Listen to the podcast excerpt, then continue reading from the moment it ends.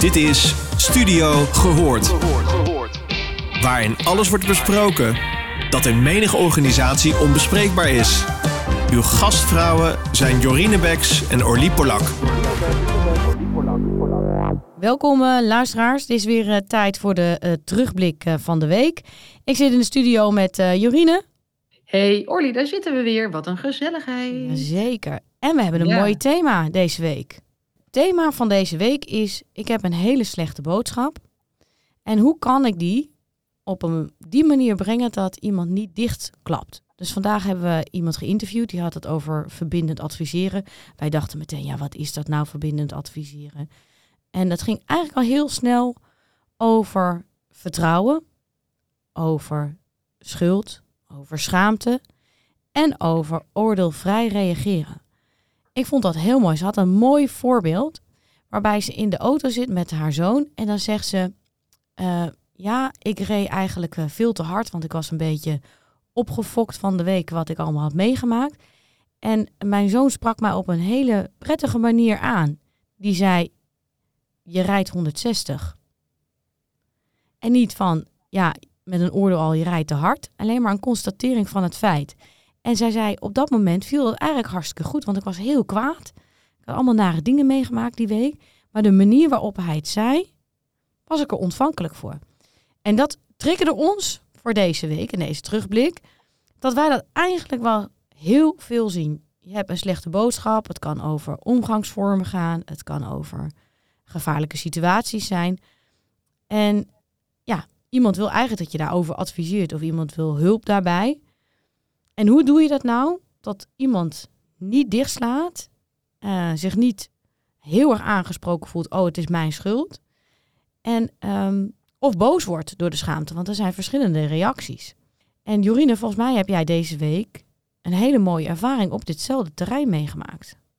Dat, dat klopt. Dan, inderdaad, weet je, dat um, wat je aangeeft, zeker als je al voelt dat je ergens verantwoordelijk voor bent, ook al heb je het zelf niet gedaan, dus ook van die onderzoeken, hè, van dat mensen doorrijden naar een ongeluk, dan uh, is heel snel de escape of afsluiten of het wil, niet willen laten binnenkomen. En volgens mij vertelde ik vorige week over die opdrachtgever, en ook dan op uh, raad van bestuurniveau, dat we van die krantenkoppen hadden gemaakt. Om het de boodschap extra binnen te laten komen van wat voor meldingen er binnen die organisatie wel niet worden gedaan omdat er toch wel even iets nodig was om iets aan te zetten, een beweging te creëren.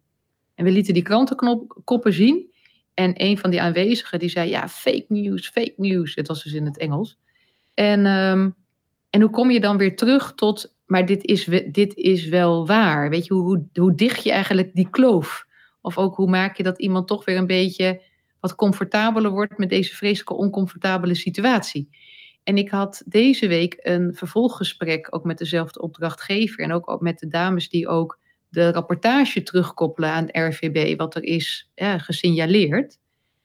En uh, toen hadden we het erover dat het is van belang dat er een escape is. En dan niet een escape dat je dus je snor drukt, of dat je, niet, wordt, uh, dat je niet verantwoordelijk bent, maar dat er een escape is dat je in controle kunt komen. Want het is je overkomen.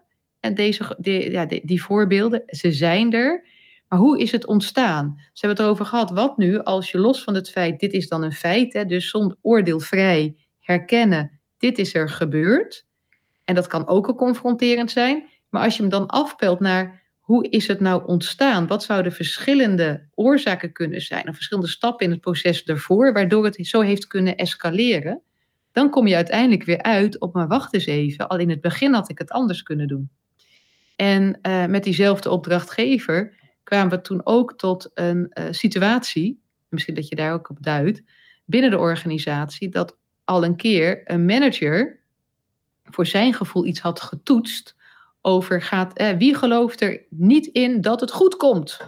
En hij dacht, nu heb ik het getoetst. En niemand die zei, ik geloof er niet in. Maar een heleboel geloofde inderdaad dat het niet goed zou komen. En nu zoveel jaren later is ook gebleken dat het niet goed gekomen is.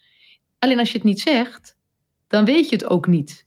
En als je kijkt waar ze nu staan, ja, is ook een enorm pijnlijk, ja, hoofdpijndossier geworden en gedoe en ellende al die jaren daarna, omdat men toen niet durfde te zeggen dat iemand er niet in, gelooft. Dus er was geen ruimte voor tegengeluid. Dan hou je elkaar eigenlijk voor de domme.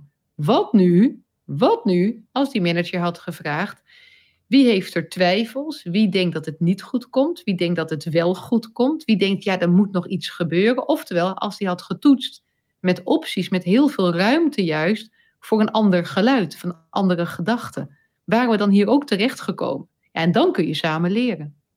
Wat ik me ook afvraag is, ehm, hoe kan je door de schaamte heen? Hè? In dit geval gaat het over hele uh, waarschijnlijk ernstige dingen die uh, met omgangsvormen. En in eerste instantie denk ik ook dat je zo'n warme golf voelt in je lijf. Dat je je schaamt. Dat je denkt, hier had ik iets mee moeten doen. Hier heb ik niks mee gedaan. Mensen kijken nu naar mij van, ja, en wat ga je nu doen? En dan is het soms heel moeilijk om uit jezelf te komen. Hè? Dus dan blijf je in die emotie van schaamte, rode wangen, rode oren. Misschien krijg je al vlekken in je nek. En op dat moment is het, moet je echt heel dapper zijn. Wil je er voorbij luisteren? Wil je luisteren naar de oplossing? Wil je luisteren naar het advies?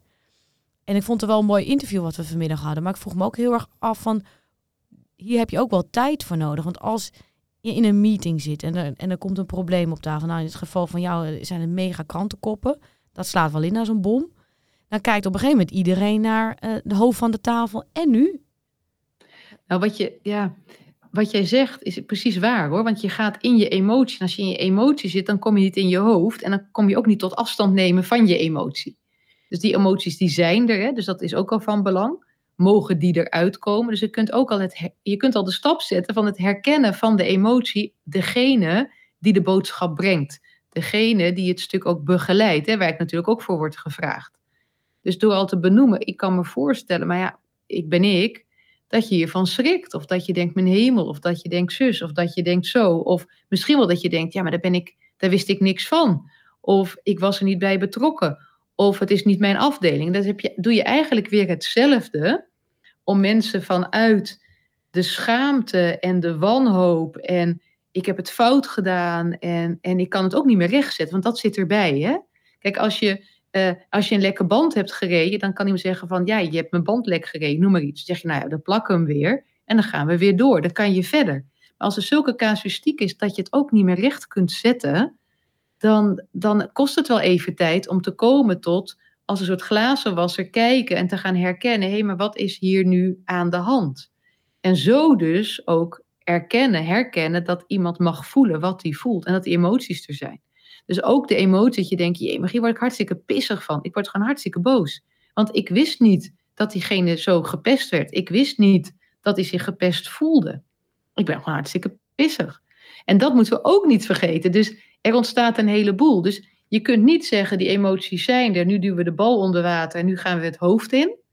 Ehm, en je hebt iemand ook wel weer, je moet iemand helpen om die emoties als het ware te normaliseren. Als het is logisch dat je je nu even boos voelt. Het is logisch dat je verdrietig bent. En vervolgens kan je diegene wel in regie laten komen, zelfregie, door weer te kijken, te toetsen, wat heb je nodig? Wat jij ook zegt, hè? Wat heb je nu nodig? Zeg je nou, wacht maar even, hier wil ik even over nadenken. Of heb je nodig dat we gaan kijken, hoe is het zo gekomen? Of wat, wat is de behoefte? En daar ook weer die opties aandragen. En juist ook als ik de uitdaging, als het team heel divers is. En dan ontstaat er vaak iets moois, want dan krijg je ook verbinding. Want dan kom je ook tot het feit dat wat jij nodig hebt, net zo wezenlijk is als wat ik nodig heb. En dan kom je alweer tot een volgende fase. En wat doe je met mensen die zeggen: Het was mijn schuld, ik heb dit ook gedaan? En die eigenlijk heel erg teleurgesteld raken en zich enorm schamen om zichzelf. Hoe krijg je die uit de emotie en dan toch weer richting de oplossing? Nou ja, wat het, het, dan zit je eigenlijk al in erkennen. Dus het is uiteindelijk het uitnodigen tot het gesprek. En dan heb je herkennen, wat is er gebeurd? En dan kan een een helemaal door, ja, dit heb ik gedaan. Of dit heb ik ook gedaan. En uh, dat complimenteer ik altijd. Weet je, zeg maar, dat je dat durft. En vervolgens zeg maar, dat heb je niet alleen gedaan. En soms maak ik ook wel eens, en dat ligt aan de situatie, het is echt maatwerk hoor, want die kan je niet zomaar maken. Maar soms kan ik ook wel een beetje bijna een soort grapje maken. Denk je nou serieus dat je dat in je eentje voor elkaar hebt gekregen? Want dat ben je niet alleen. En dan gaan we weer terug naar herkennen van wat is er gebeurd om hem verder scherp te stellen. Dus niet alleen te focussen op bijvoorbeeld, hè, er zit iemand thuis, want die voelt zich gepest. Dat iemand zegt, maar ik heb inderdaad ook een opmerking gemaakt. Nee, wacht, gaan we weer terug. Oké, die voelde zich gepest, jij hebt een opmerking gemaakt. Maar wat gebeurde er nog meer? Want was je alleen of waren er anderen bij? En wat, wat voor patroon zien we hier eigenlijk? En ook weer niet als schuldvraag, maar weer elke herkennen, actie, reactie, situatie. En ook eventueel emoties. Dat iemand zegt, ja, dat heb ik gedaan. heb ik ook al gehoord. Ja, ik was zo ontzettend boos en toen heb ik gewoon iemand aan zijn arm naar buiten getrokken. Ja, dat kan niet. Dat weet diegene ook. Oké, dus weer herkennen. Wat gebeurde er dan? Wat gebeurde ervoor? Wat deed die ander? Wat deed jij? Wat deed die? Wat deed zus? En dan ga je dus het heen en weer. En dan kom je tot het erkennen dat dit van iedereen is. En dat vind ik heel wezenlijk. Want psychologische veiligheid is niet van jou als jij niet iets durft te zeggen. Is niet van mij omdat ik zoveel lawaai maak, bij wijze van. Maar is van iedereen die daar ook in dat team aanwezig is. Ook degene die het ziet of hoort gebeuren. Je hebt allemaal invloed. En dat stuk hoort bij erkennen. En dan kom je bij wat willen we. Willen we zo blijven werken of willen we wat anders? Wat ik ook wel mooi vind is je onderzoeksvraag. Ik doet me heel erg denken aan, uh, aan werk in, uh, in veiligheid met ongevallen. Dus je zegt, uh, ja, wat moet er zijn gebeurd om tot deze situatie te zijn gekomen? Je gaat veel verder naar aanleidingen, naar achterliggende oorzaken, misschien wat loyaliteiten, oud zeer, belangen. Absoluut. En daardoor krijg ik het gevoel, als ik naar, naar je luister, is dat je het meer spreidt. Dat het geen individuele actie is, waardoor er uh, of een ongeval is gebeurd of een uh, sociale onveiligheid. Maar dat de omstandigheden en eigenlijk de culturele setting, laten we het even zo noemen, ertoe hebben bijgedragen dat dit op die manier zo kon ontstaan. Is dat ook wat je zegt? Ja, en dat betekent dan niet dat het kleiner is of minder erg is. Het wordt wel draaglijk. En het, en het effect gaat ook veel groter zijn van het aanpakken. Weet je, ik heb ook een opdracht en uh, daar is de directievoorzitter beticht van grensoverschrijdend gedrag. En als je dan natuurlijk vervolgens alleen maar gaat onderzoeken wat die persoon die hij of zij dan heeft gedaan, en of meer mensen klachten hebben over die hij en die zij, dan komen er best wat rotte vissen op tafel. Maar dan heb je ook heel eenzijdig. Dus terwijl het veel belangrijker is, vind ik, en veel wezenlijker om te gaan kijken, oké, maar hoe heeft het zo ver kunnen komen? En wat is de omgeving daaromheen die heeft mogelijk gemaakt dat dit kon gebeuren, dat diegene het niet doorhad en dat, dat we nu hier zitten. Uh, en dan kun je vooruit. En dan zit je eigenlijk met het verleden, hoeft niet toekomstbepalend te zijn, maar dat gaat over hoe je in het nu naar het verleden kijkt. Je hebt heel veel van die leiders die moeten het veld ruimen. Ja. Voelen ze dat zelf ook op die manier? Van dat ze de schaamte eigenlijk niet meer kunnen handelen. En dat ze denken, nou, het is eigenlijk ook wel makkelijker om op te stappen. Nou ja, het is ook wel eens makkelijker voor de organisatie. Dan hebben ze wat gedaan. Weet je, uh, dat, dat door te zeggen, ja, dit was geen. Nu, we hebben, een besluit, we hebben iets gedaan, daadkracht. Hè? We hebben een oordeel geveld en diegene moest weg. Voor diegene kan het, dat is heel wisselend. De een die voelt het als vreselijk oneerlijk. Uh, en, en ook wel de enige manier om weer een schone lei te creëren is compleet maar het boetekleed aan. En dat doet me denken aan, uh, volgens mij in China, weet je wel, dat dan iemand en plein publiek op de tv gaat vertellen hoe diep hij zich schaamt voor de situatie. Vind ik altijd zo naar. Het is wel heel belangrijk dat je stilstaat bij waar je vandaan komt. Dus op zich al zou ik het bijvoorbeeld bij een Dirk helemaal niet erg hebben gevonden. Ik weet hoe jij dat ziet. Als die echt, echt excuses zou aanbieden. Zodat we lijken wel bijna het vergeten zijn hoe dat moet. Maar vervolgens was er wel, zijn er wel meer omstandigheden, meer dingen eromheen. En als je die in beweging brengt, is de kans op effect veel groter. Net als de omstanders. Dus, en dan heb ik ook, was dat deze week? Volgens mij, ja, volgens mij was deze week ook. Dat je hebt gewoon wel van mensen, collega's, die heel erg duidelijk uh, hun stem laten horen, die heel duidelijk en ook wel over de streep gaan. Nu kan je met z'n allen gaan proberen om die collega die elke keer over die streep gaat te veranderen. Hè, in, met bila's of één op één of erachteraan en dat is toch niet handig. Of je kunt met z'n allen het gaan accepteren. Nou ja, weet je, is ook niet handig. Je kunt veel beter de energie steken in al die omstanders. Ja, en wat je zegt, um, het zou mooi zijn als mensen excuses kunnen aanbieden.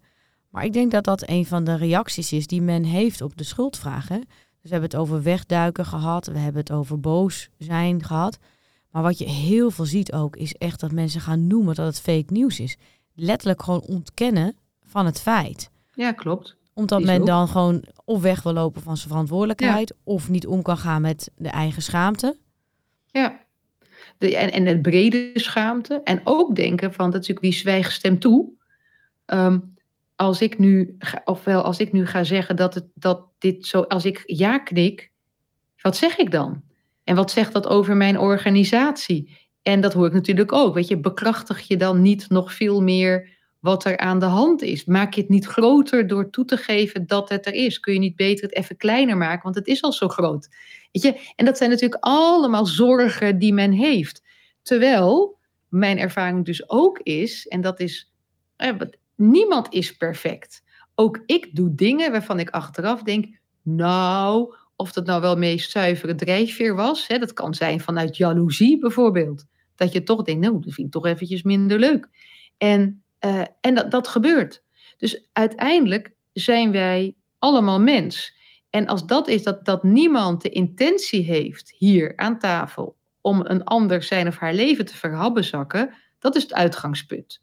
En dan zeggen ze, ja, daar zitten er altijd wel bij. Prima, maar die zijn echt, daar heb je echt niet lijsten van. Dat zijn er heus niet zo heel veel die echt, echt dat op die manier doen. Gelukkig niet. Het zijn juist de omstandigheden die het toelaten dat iets ontspoort. Dat je in een meeting zit, dat je aan het praten bent en dat iemand, dat ik natuurlijk ook meegemaakt heb, gewoon in één keer tegen mij begint te schreeuwen dat ik uh, kinderachtig ben. Denk ik, nou, word je als externe gevraagd om erbij te zitten en dat niemand wat zegt.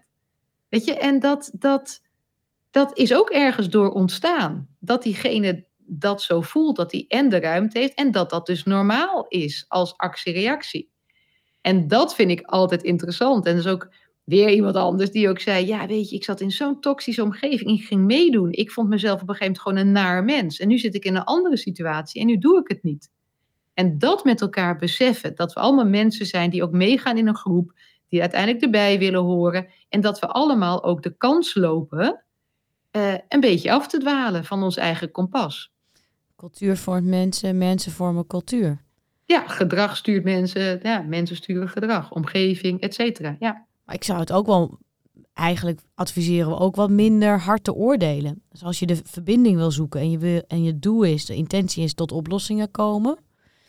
En um, schaamte en schuld zorgt dat mensen blokkeren voor die oplossing zou je er ook voor kunnen pleiten om wat minder hard te oordelen.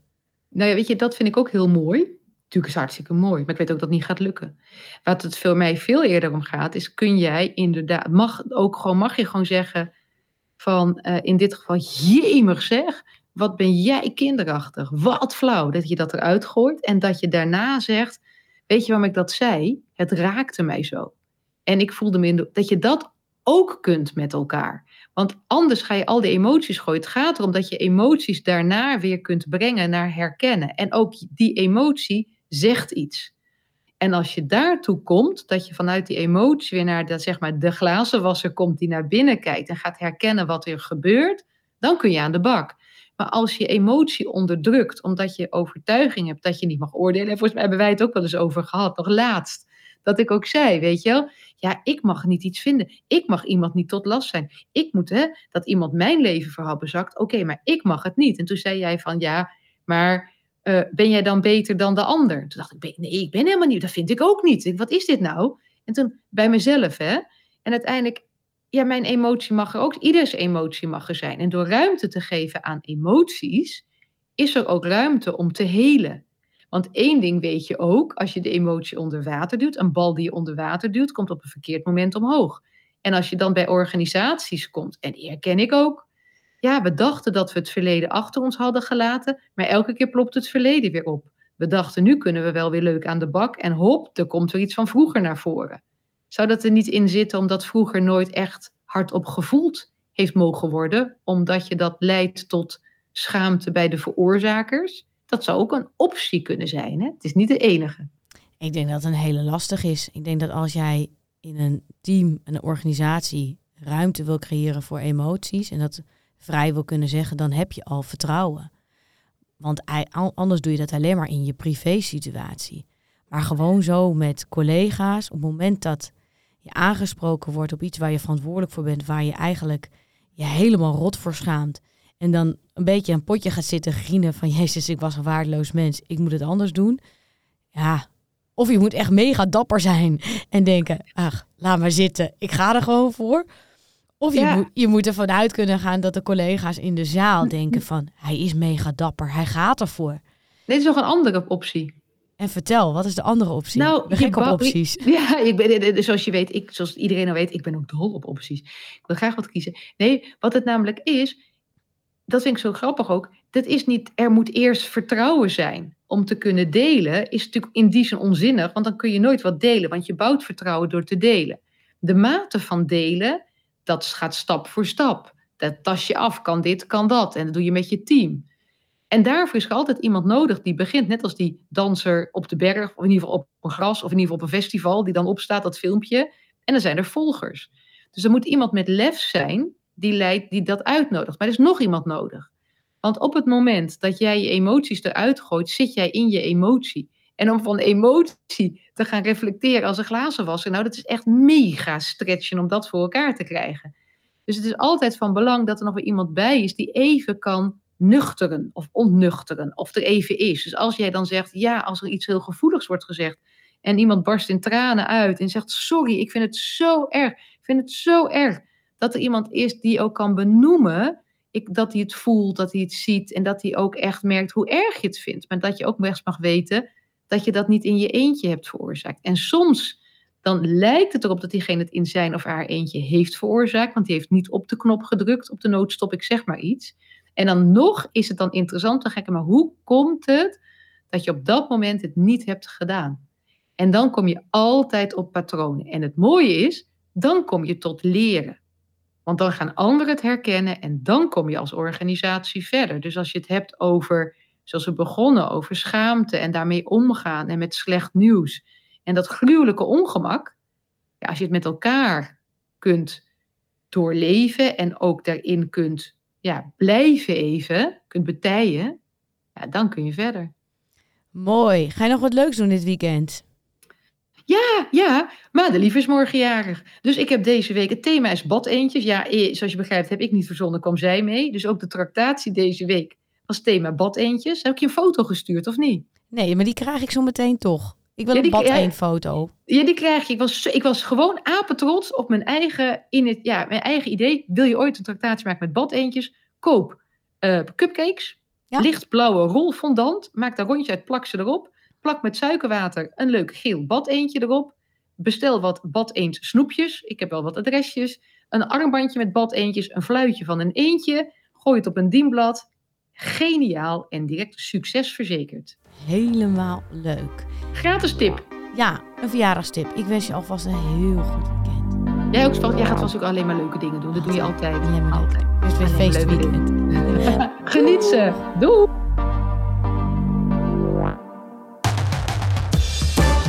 Je luisterde naar Studio Gehoord. Vond je dit een leuke podcast? Laat dan een review achter bij jouw favoriete podcastplatform. Tot de volgende!